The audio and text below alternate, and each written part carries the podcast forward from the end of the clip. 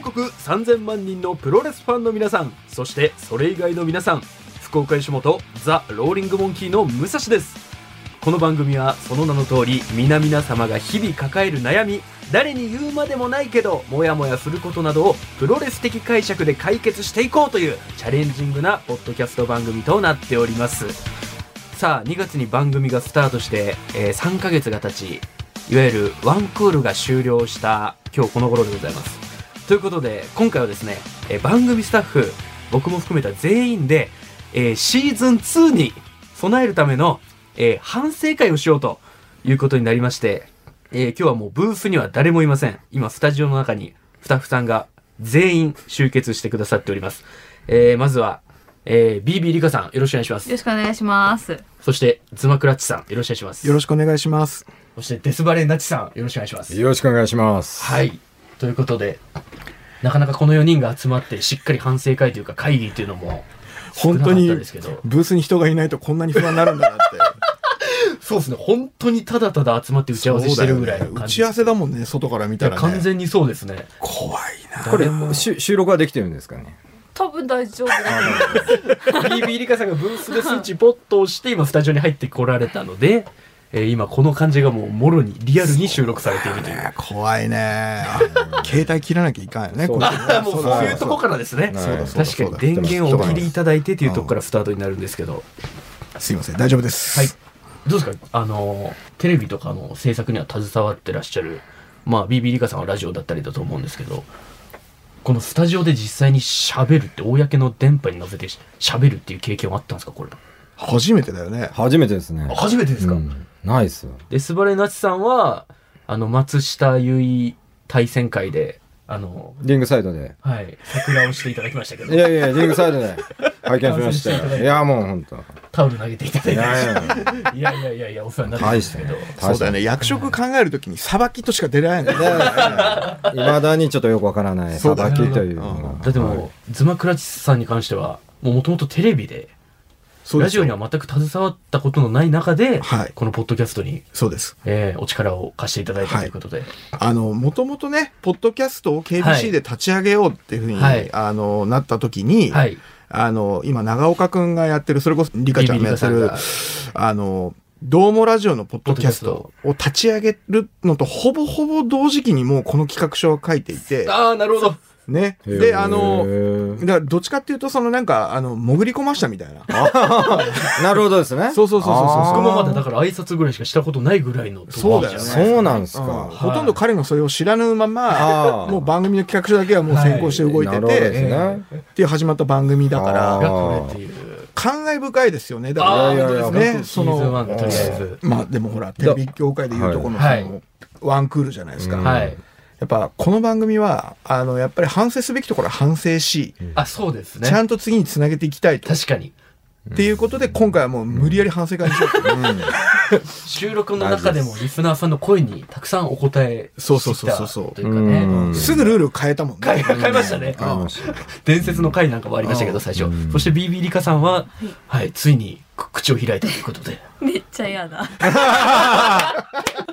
やだね。どうもラジオのポッドキャストでも、もうだからブースにいて、いや、もう、ちょ、絶対出ないって言ってるんで、大学に。なるほど、はいこ、こっちになんかその、満を持して登場していただいたみたいな。まあ、なんかプロレスだからさ。ああ、なるほどいや。すごいリングはでねす。よね。リングはこ違うのと。気持ちが、ありがとうございます。でもう収録の時はだから T シャツもね、はい、もういや絶対にプロレス T シャツなんで。毎回フはいィギュアとかアクスタも持ってきていただいてっていう、本当にプロレス好きなファン、えースタッフと、えー芸人だけでやってるラジオですんで、 4人しかいないんで、 4人でできるんですね。 そうそうそううん確かにうん4人でいろいろ本う当んできるもんですね。はいすごいゲストの方々来ていただいたりしたんですけども、えーとりあえずこの3ヶ月をもう振り返っていこうということで、武蔵君どういやー、僕はでも本当、さっきも言った通り、ご挨拶ぐらいしかしたことない時から始まって、もう最初もう肩書きがあったじゃないですか。プロレスかける若手芸人ってあの不安しかないポッドキャストっていう。うんで、自分自身もどういう番組になるんだろうとか、まず一人で、まあ、ポッドキャストですけど、パーソナリティとして喋るっていうのがなかったんで、まあ、ずっと緊張はまだまだしてる状態なんですけど、その、ありがたいことにツイッターとかうもんアカウントがあって、うんプロレス人生相談っていうハッシュタグがあって、はい。つぶやいてくださる方は結構見かけるんですけど、うん一体全体、うんうんそのツイートとかしてない方も含めて、一体どのくらいの人うが、んこの番組を待ち望んでくれているんだろうっていう、不安だよね。シンプルな疑問と、うんそういう話したことなかったじゃないですか。でもほら、あの、プロレスの会場に行くと、はい。ね、そうなんですよ。そう それこそ、あの、九州プロレスの田尻選手が出ていただいて、うんその田尻選手の、あのー本のサイン会に BB リカさんと行ったんですけど、たまたま後ろに並んでた方がね、福岡吉本の方ですよね、つって、劇場で見ましたとかじゃなくて、ポッドキャスト聞いてます。あーすごいやごいよ。めちゃくちゃ嬉しくて、これはすごい。だからどの会場に行っても、その自慢みたいになっちゃうんですけど、基本、2、3人は話しかけてくださったり、はあ写真撮ってくださいみたいになっちゃったり、あープロレスファンの方は、まあちょっとお耳を貸していただいてるのかなっていうのが、そうですよねす。ごく感じるんですけど。あの、もともとそのラジオ、地上波のラジオと違って、はいやっぱりポッドキャストっていうのは、すごくその、なんて言うんだろう、好きな人がこの番組をはい、こう、聞きに来ていただいてるっていう、うんそうですねふうには作りたいなと思っていて、まあ、まさにね、プロレスが好きな方、はい。もしくは、その、福岡吉本の芸人である武蔵君を応援してくれてるは方い。に聞いてもらいたいなと思って始めたんですけど、うんはいあの、ポッドキャストってラジオと違って、具体的に、あの、どの、あの、話数が、はい。どれぐらいダウンロードされたかとかほうっていうの全部データで出るんですよ。あへーラジオより明確に出るあってもうことはいあの残酷なぐらい全部出あまあ、すそうなんですマジね。ほううほわでねあのまさにそのどれぐらい聞かれてるんだみたいなはい話が不安だっていうふはうにいちょっと言ってたので、はいちょっとねあの今日データを少し調べてみたんです。う。ほうパソほコン持ってきてください。うん、そうそうそう。あの、ざっくり言うと、はいえっ、と、2月からまあ、だから、ちょうど3ヶ月間ぐらいだよね。はいはいで、まだその配信されてる、ね、ない回もうんああ、そうですね。収ある録はよね終わってるけど、まだ流れてないうんう回んち。ょうど3話ぐらい残してるから、まはあいそれをちょっと除いたとして、はい。えっ、と、ざっくり言うと、う。はいはい。えっ、とね、3000ダウンロードぐらいです。おおこれ、おーってえっ、とね、1ヶ月あたり1000ダウンロードなんですよ。はあ。これね、どうもラジオのポッドキャストが始めた時よりペースは早い。見たかどうもラジオどうも超えてる。うん、初速で言うと、ね、それすごいですねうわびっそう。くりその3000って言われてもうん平均値が分かんなまかあったまあんで、そううね。んうんダウンロードっていうのはこの番組のうん、エそうピです。ソードをっていうかこの番そうですあなるほどなあるほの、どポッドキャストっていうのは、あの、再生ボタンを押すと同時に基本的にダウンロードされる仕組みなんですよ。あーそういうシステムですそよう。ねだから、えっと、単純に1話ダウンロードしました。はいで、もう一回聞くぞっていう方も結構いらっしゃるうんのうんでう、はい大体2倍ぐらいの再生数で今大体考えてる。なるほどなるほどなるで、ほそうどすると、大体やっぱり1ヶ月に2000回数ぐらいはうん聞いていただいてる。うわー YouTube と違ってね、ポッドキャストってそういう意味で言うと、まだまだこれからの、あうんの、ジャンルなんだけど、うんまあまあな数字だよね。そうあですねそうなんいやす32とかだったらどうしようと思ってあー本当ねにそんぐらいの覚悟あったんでうん不安だよね。めちゃくちゃ不安でしたねうんなので、個人的には、お結構なもんだなっていう。うわーよかったー3000、3000回、3000人なんですかね。 3000ダウンロードだから。 3000ダウンロードそうそうそうそう。うんだからも、人数もそこそこいうい人数そうだね。あの、毎回聞いてくださってる方も当然いるから、まあ当然3000人よりはちょっと下回ると思うんだけど、うんうわーそれでもよ、まあそうっすねうんで。ちなみにね、どの回が一番聞かれてるはいかはいっていうと気になりますこれは気になるぞこれがね、ちょっと悔しいんだけどね、はいは岡田の回なんですよ。ああ。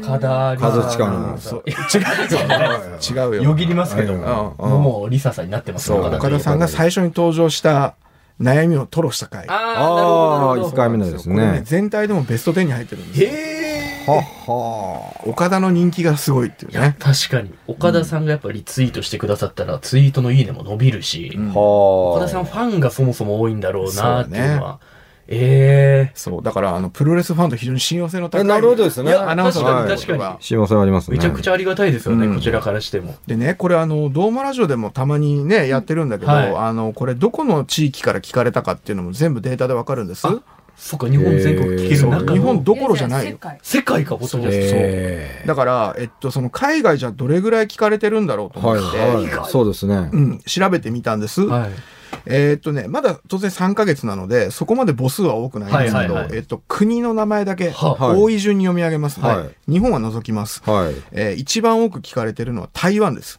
台湾ははい。台湾その次がタイ、タイはあタイアメリカ、ほうあ韓国、はエジプト、ドイツ、ロシアです。あーエジプト エジプトが来てます。マジっすかはい。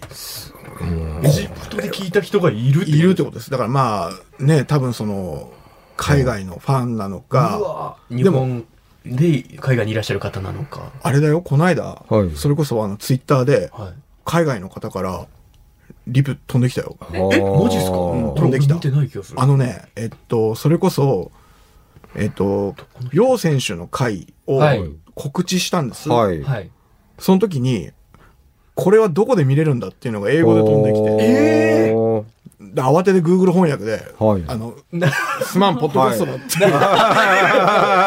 って、YouTube ではない口 調。まあポッドキャストだそうそうそう。っていう、ちょっと返信をこの間したところうわで、たーすごいなどうもラジオのポッドキャストないもんね、海外からのリアクションね。ないですないですうん、だかあらんだけ言ってるのにね。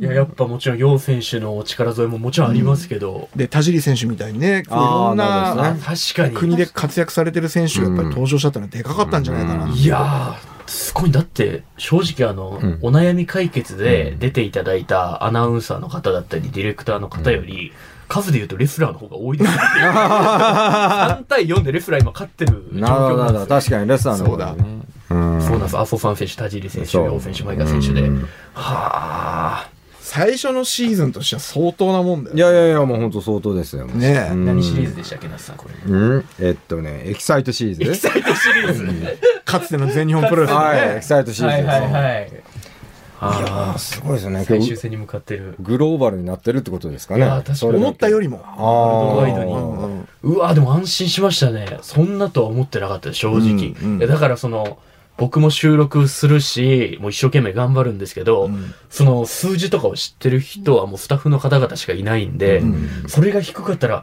この方たちどういう気持ちでこの収録に来てるんだろうみたいなるなほど様子とかやっぱ伺うわけじゃないですか、うんうんあでもまだそんな悪くはないってことですねじゃあそうですね。うわーよかったなまあだから当然そのこれからまあね、このダウンロード数も増やしていかなきゃいけないし、はいまあ、まあせっかくね、シーズン1うがん。今回の回でまあはい終わるわけでしょ、そうですねとりあえずはやっぱ第2章に向けてやっぱ我々はコツコツとねう、わー後楽園ホールですかね、 今。い人数的にそは。うですね後楽園ホールは、 3000の半い分がやー、新宿フェイススぐらいなんじゃないですか。新宿ベースですかね、まだフェイスがねねうん新宿フェイスがちょっと埋まるようになってきたなるほうんど。次やっとまあ後楽園後楽園まあ満員にしようぐらいのああ、そうですねフルハウスに行きたいですよね、はい後楽園で。記えー念、記念工業になっちゃダメだもんね。ああ、いや一回、そうですね一回はですね。そうそうそうそう一回そう一回はダメですね。そうそうそうは総合いとしてポンと打たないといけなそういそうそうそうそう。そうですねシーズン2に向かっていくにあたって、うん。なんかそのスタッフの皆さんから見て僕がもうちょっとこうした方がいいんじゃないかとかこういうふうに進めていった方がいいんじゃないかというかそのもちろんラジオをまだそんな長い時間やってるわけでもないのでうんうんうんそう僕に対するうん。叱咤激励あもう声量が素の感じになってる それでいいんじゃないですか今日ああ、はそうまあ反省会だもんね。そうですねまあそうだな。確かに確かにあ本当になんベッド組み合かわせて喋ってますけど本当にダメ出ししてくるみたいな。いやだってこういう機会ないのでまあそうだよね。ここでもう公開でいいのであどうなちさん。いやーいや、僕は、いや、今のままで、いや、本当予想以上にんポテンシャルがあるなっていうのは本当驚いてあ本当でる。すかはい、この感覚で。受け身は取れるようになってきた、ね。受け身はだいぶ解いてますね。あー受け身うん確かに課題ですね。でもやっぱり自分の中の最初の、あの、それこそ岡田さんの時、うんうん一生いっぱい。攻めたい、受けたい。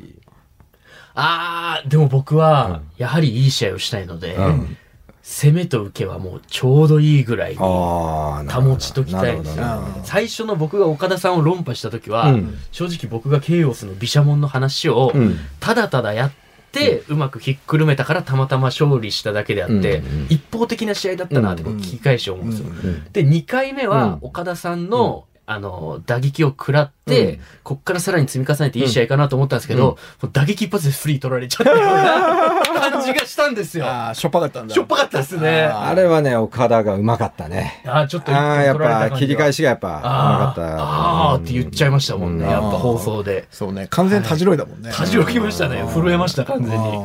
でもその受け身はだから、そういう意味でも課題というか。そうね。はーどう本業のラジオディレクターから見たらどうい。確かにビビリガさん。どうだろうな。なんか、でも確かになんか、自分がこうなりたいっていうところの路線から外れたらめちゃ弱いなって。お一番的確やんけ、おい。超的確やんけ。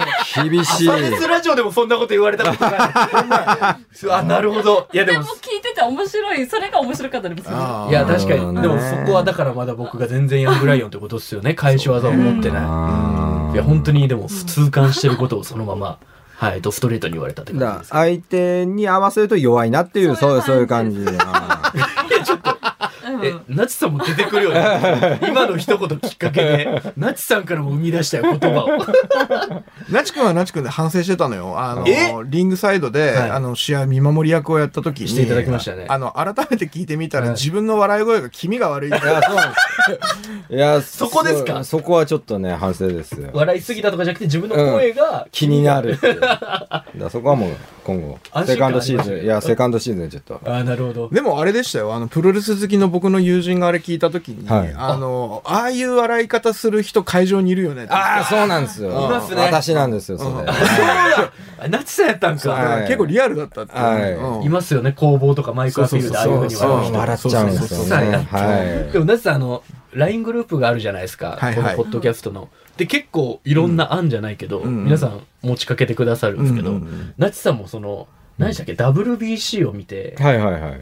高田信彦を彷彿とさせるあ、大谷のね。はいはいはい大谷選手の、あのーコメント。はいうん高田と喋り方が一緒だなって いう。イントネーションが一緒だったっていう。そういう LINE グループとかでも密に連絡を取ってくださるのは、うんもう個人的にすごく嬉しいなっていうのはあるんですでよもね。ね、あの話に代表されるように、やっぱり僕、その、プロレスもね、それこそはいナチコもそうなんだけど、はい長く見てると、はいあの、やっぱりプロレス好きっていう生き方が、一番、なんか、どんな時代にも、はいあの、ハートが強く生きていけるああなるほど人種な気がするの よ。いや、プロレスさえ好きであれば、うんそうそう。例えば、その、今みたいなね、はい発想の考え方とか、確かね、なんか自分が追い込まれた時に、に、はい、あ、なんかでもこれってこうだよな、みたいなのって、はいすぐ考えがちじゃない、ああ、うんなんかそうですね感情輸入レスそラうーそにうそうしたりそとうかそうそうそうそうなんかあこれだよなって思いながらこの番組立ち上げた時のことをやっぱり思い出したよね、ああ、そうですね嬉しいっすね、うんそれは。そうな一番ピュアだよねプロレスファンがあ、そうですねうん。一番純粋に。うんでプロレスを一番疑い深いよね確かにピュアなのに、うんあれは何なんだそとうそうそうそうか、あいつは誰なんだとか。うん確かにそういうのはありま多す。分全てのジャンルのファンの中で一番裏切られた経験が多いのってプロレスファンな気がするよ確ねかうに。んこの中だったそら、うです BB リカさんは、多分ファン歴はまだ一浅番い浅いと思うんですけど、いやもう、でもめちゃくちゃ詳しいじゃないですか。濃いいでもやっぱ裏切られる経験ってしますよね。しますね特にノアとかずっと見てたらそうそう、裏切りが多い。多すぎて、でもあれがいい。などあどどどれが今一番印象的な裏切りこあーれはないわっていう。でも洋平さんが GLG 行ったのかな多分あー最近めっちゃ最近だけどなるほどまあでも翔さんが洋さんを裏切ったのもそうっすね。そうあれもっていう感じです自分が好きな選手だからこそさらに感情が倍増するみたいな。ねはあ、なるほど。で我々はもうそのヒールターンはもうね、はいあの一つのこう因点というかテレビ屋が言うとこのそのあもうここの一区切りっていう まあまあそうですね。うんね、むしろそのヒールターンしてほしいみたいないや、そうですね。時もありますもんね、はいやっぱり見てて。うんそういうのもあるんですよね。だから、ポッドキャストが、まあ、なんとなく形も出来上がってきたところなんですけど、どうですか、最初のモノマネとかってどうどうなんですかね、皆さんから見て。いや、よくいいとこ捉えてるな。優しい。 いやいや 低い声で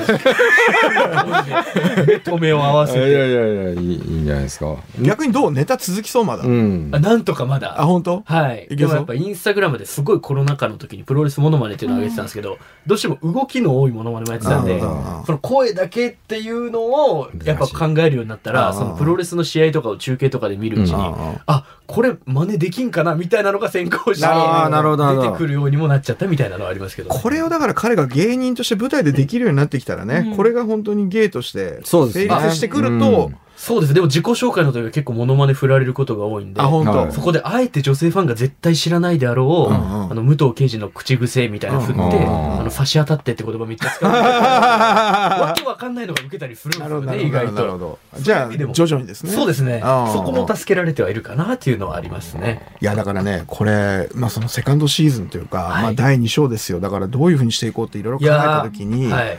まあ、当然個の努力は必要じゃない。もちろん。武蔵君ははい芸人としてのステータスを上げていただく。はい。で、なんだったら、あのやっぱりこれだけ試合会場にも足を運ぶし、大日本さんとかあそうねで、すね、コラボ大会。結構コラボ大はい会、劇場とのはいね、いろいろされたりしてるから、プロレスファンに対してこう訴求できる場っていうのは、意外とあなたが一番多いので、なるほど。なんかそこでね、うまい具合にこう広げてくれるやり確方かがにできてくるといいなとは思うんですよ。 PR とか宣伝を。そうそうそうそう確かにまだまだ足りてなかったかもしれないそですう、ね、そう。だからまあね、当然予算のない当番組だけど、こは いやいやいや。ね、あの、なんかグッズとか作れたらベストだよなとは思う。確かになんうかそうですね。うん。好きですもんね、ステッカーとか意外ん。と。そうそうそうそうそうそうそう。あー KBC のね、あの美術さんが、実はあの、紙でできたクリアファイルなら作れるっていう話をおちょっとそうなんでですてかきてくれてて、ローリングクレードルのそうそうそうク。リアファイルがそう。作ろうと思えば作れそうる。作ろうと思えば作れる。おうおんだから作ってどうするっていう確かに。そう。誰が使用するんだろう。で、あの、まあちょっと番組をね、こう作るにあたって、いろいろそのセカンドシーズンのこう、肝は何だろうなと思ったんですけど、やっぱりリスナーの方の人生相談に答えてないじゃない。あおー確かにこれまで KBC 関連の方のうん。人生相談をして、うんそれを垂れ流すというう。んそうそうそうそうそう。垂れ流いす垂れ流すという。や、垂れ流したよ ね。そうですよね。うん、いや、あれおかげで KBC 社内で、うんはいやっぱりプロレスファン増えたんですよ、やっぱり。あ、そう、あ、マジっすか。そう、だから、あれ聞いてみたらめちゃくちゃ嬉しい、プロレス面白そうですねって言ってくれる人は増えたんですけど見、方が変わるんですね。まあ、まあ、所詮井の中のあれですよね。はいはいはい。まだまだそうあでのすすね。ぐあれって言うよね、プロレスすべては言わないっていう。だからやっぱりまあねせっかくそのツイッターで聞いてくださってる方もまあ徐々にではあるけど増えてきたから、はいそういった方たちと一緒にこう番組作るために何がいいんだろうなと思ったんだけどまあ悲しいかなツイッターのねフォロワーはなかなか増えないそうです。100ちょいとかですかね。ですよね。まだで多分ちょっともうツイッターじゃないみたいな空気も出てきてるでしょ、あだからなんかねファンコミュニティを作んないとなとかって思って、リカちゃんといろいろ話したんですよ。え、で、知らないあの間にそう、はいあのね、ちょっと一個試しに、このセカンドシーズンから、はいあの、LINE のオープンチャットっていう機能があるんです。はい。あの、要は、あの、昔のミクシーの、なんかこう、ね、なるほど好きなもので集まるみたいな、なんかそんな感じのはい。やつがあって、はで、あの、もうね、TBS ラジオさんなんかはもう番組で始めてらっしゃるんですあよ。。ガンガンやってるんですね。そう。で、いいなっつって。あれ憧れです。シンプルな憧れはいあ、いいなっつって。はい。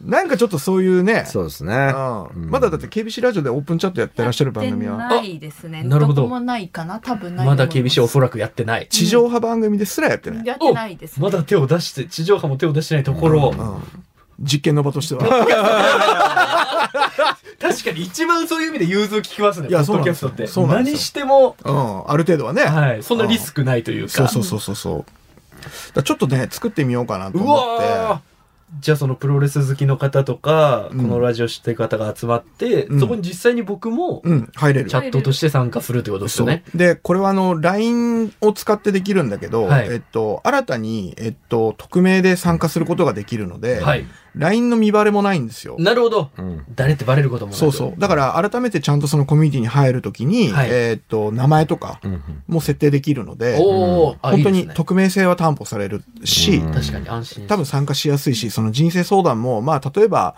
そこで入り口でちょっと軽い、ポッとしたやつとうか、んそうでまあ、すねみんなが見る場合にはなるのはいはいで、書ける程度のことまで書いていただいて、はいまあ、そこからちょっとスタッフとやり取りさせてもらって、あちょっとこう、引っ張ってくれば、まあ、あとはもうあなたがね、そうですね。丸め込めばいいんですもんね。そうそうそうそうそうそう。あー確かになリスナーさん、そうですね、メッセージ紹介するぐらいの感じでしたもんね、やってることで言えば。うん確かに参加型。うんえどうもラジオのポッドキャストって、なんかそのリスナーさんとかは特になんもないんですかツイッターああ、でもそんなぐらいか。ううんんじゃあここでオープンチャットとかしたらもう完全なる。そうですね先駆者というか。うんここでうまくいったら、よその番組がパクってくる可能性はあるからいねや。確かに KBC 内でも。その時に最初にやったのはローリングクレードルだ。そうだっていうのはやっぱ、素としては言いたいよね。いやいやいや、絶対言いたいですね。うん、そうそうそう。オリジナルホールドって。オリジナル方だうん、そうそうそうそうそうそう。変形なんとかじゃないよね。いないってことですね。完全に元作り上げ祖、元祖ができるわけ元です祖がここだと。そうだよね。そして、まあまあまあ、正直 TBS ラジオさんいやもあるけど、元祖あった名前変えるしかない。変形の。変形うん変形のってい武蔵式に変えるしかなう。いそう、武蔵式だよね。武蔵式そうそうそうそうはいオープンチャットでそうそうそうそうう。ん手首の位置変えりゃなんとか。 違う技になりますかそうらそうそうそのだうそうそう。けではあいいですねそう。なので、あのーこれ多分 QR コードを生成して、皆さんがそれでもう参加しやすいような形でちょっと作りますので、ははい。いツイッターないし、まあ、ひょっとしたらこれの配信するときはにい、アートワークにもう QR コードを貼っつけちゃえば、なるほどそのままいける読み取ればいけるかな。はちょいありがとうごっざといます準備だけしておきますので。あありがとうございますはい。さあということでそんないろいろ新たな試みを目指している当番組ですですけどもどうしますか最後になんかこれからの対戦相手のうんお話だけいつも KBC 関連は僕もまだまだ顔も広くないんで妻倉地さんがオファーしてくださったりするうんうん。感じなんですけど、どうどうなんかこう、次の対戦相手じゃないけどえ、男性の聞きたい。ああ、男性がいいです漏れなく女性と戦ってきたんでそうだよね。はいやっぱ漏れなくやっぱりプロレスにあんまり興味関心が薄いなといいうか。方うんそもそも知らない方そうだよね。はいああ、でもね、一個ね、あのー秋山ディレクターの、はいえっと、回を配信するときに、はいあのーそれこそドームラジオの長岡くんが、あああ、告知しますよっつって言ってくれてたんですよ。ほうほうほもともと同僚だったんで、はいあの番組の。はいで、あの、聞きました、聞きましたとかって言ってくるんですけど、ああの、一向にないよね。だからそないので、すねツイッターでねそう、だから頭きたから、そう、ツイッターでめちゃくちゃ煽ったんで、 全部買わされてるんで。なるほどなするごいほですどね逆にあそこまでフルできるかっていうすごいよね。はいだから、我々はもう、俺で、もうその、フリーだと思って、なるほどですねとりあえずちょっとオファーかけました。あなるほど対戦のオファーですねあバーサス長岡大河アナウンサうん。それはトーナメント形式とかなんかそ違うよ。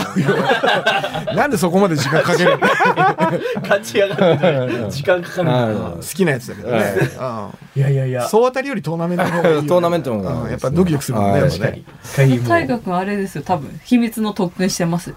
この間、うん。これローリングクレイドルを聞いて、ちょっとプロレス見たくなったって寝不足で来てたんであ、。本当。はいマジっすか確かに最近僕も声かけていただくようになって あ本当これまで挨拶制度だったんですけうんどなんか廊下で急にこうタックルみたいなうんおやーれんのかみたいな急に意識しだした竜。角類みたいなはいやれんのかってきたやれんのかって来たから僕も髪切るジェスチャーして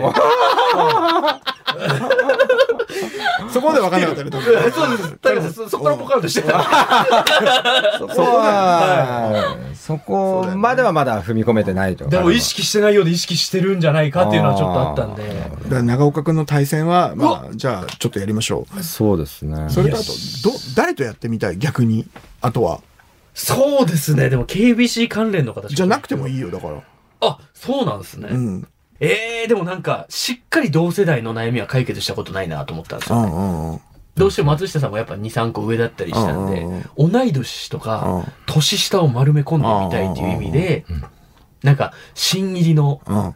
そのお天気キャスターとかじゃないけど、うんうんうん年下の相手とかも戦ってみたいですね、うんうん独自の技が出てきそうな感じは、うんはい相方とかは相方相方 あいつ断固として俺を負けさそうとしてきそうな感じでするあの感じの性格でやもあんまそうりねなんかこうねお笑いコンビの方が2人でなんかしっかり向き合って喋るっていうのもないでしょ芸人と戦うってなかなかないですねないよね相方にしろそうじゃないにしろ、うんああそうなってくるとやっぱ相方だったりうんうん一緒に番組曜日違うけど担当してるインクルージョンとかだったりするんですかね、かもしれんねバラエティの B の因縁もありますしそうだおそうだーそこそこそこそこ僕だけ落ちてるんですか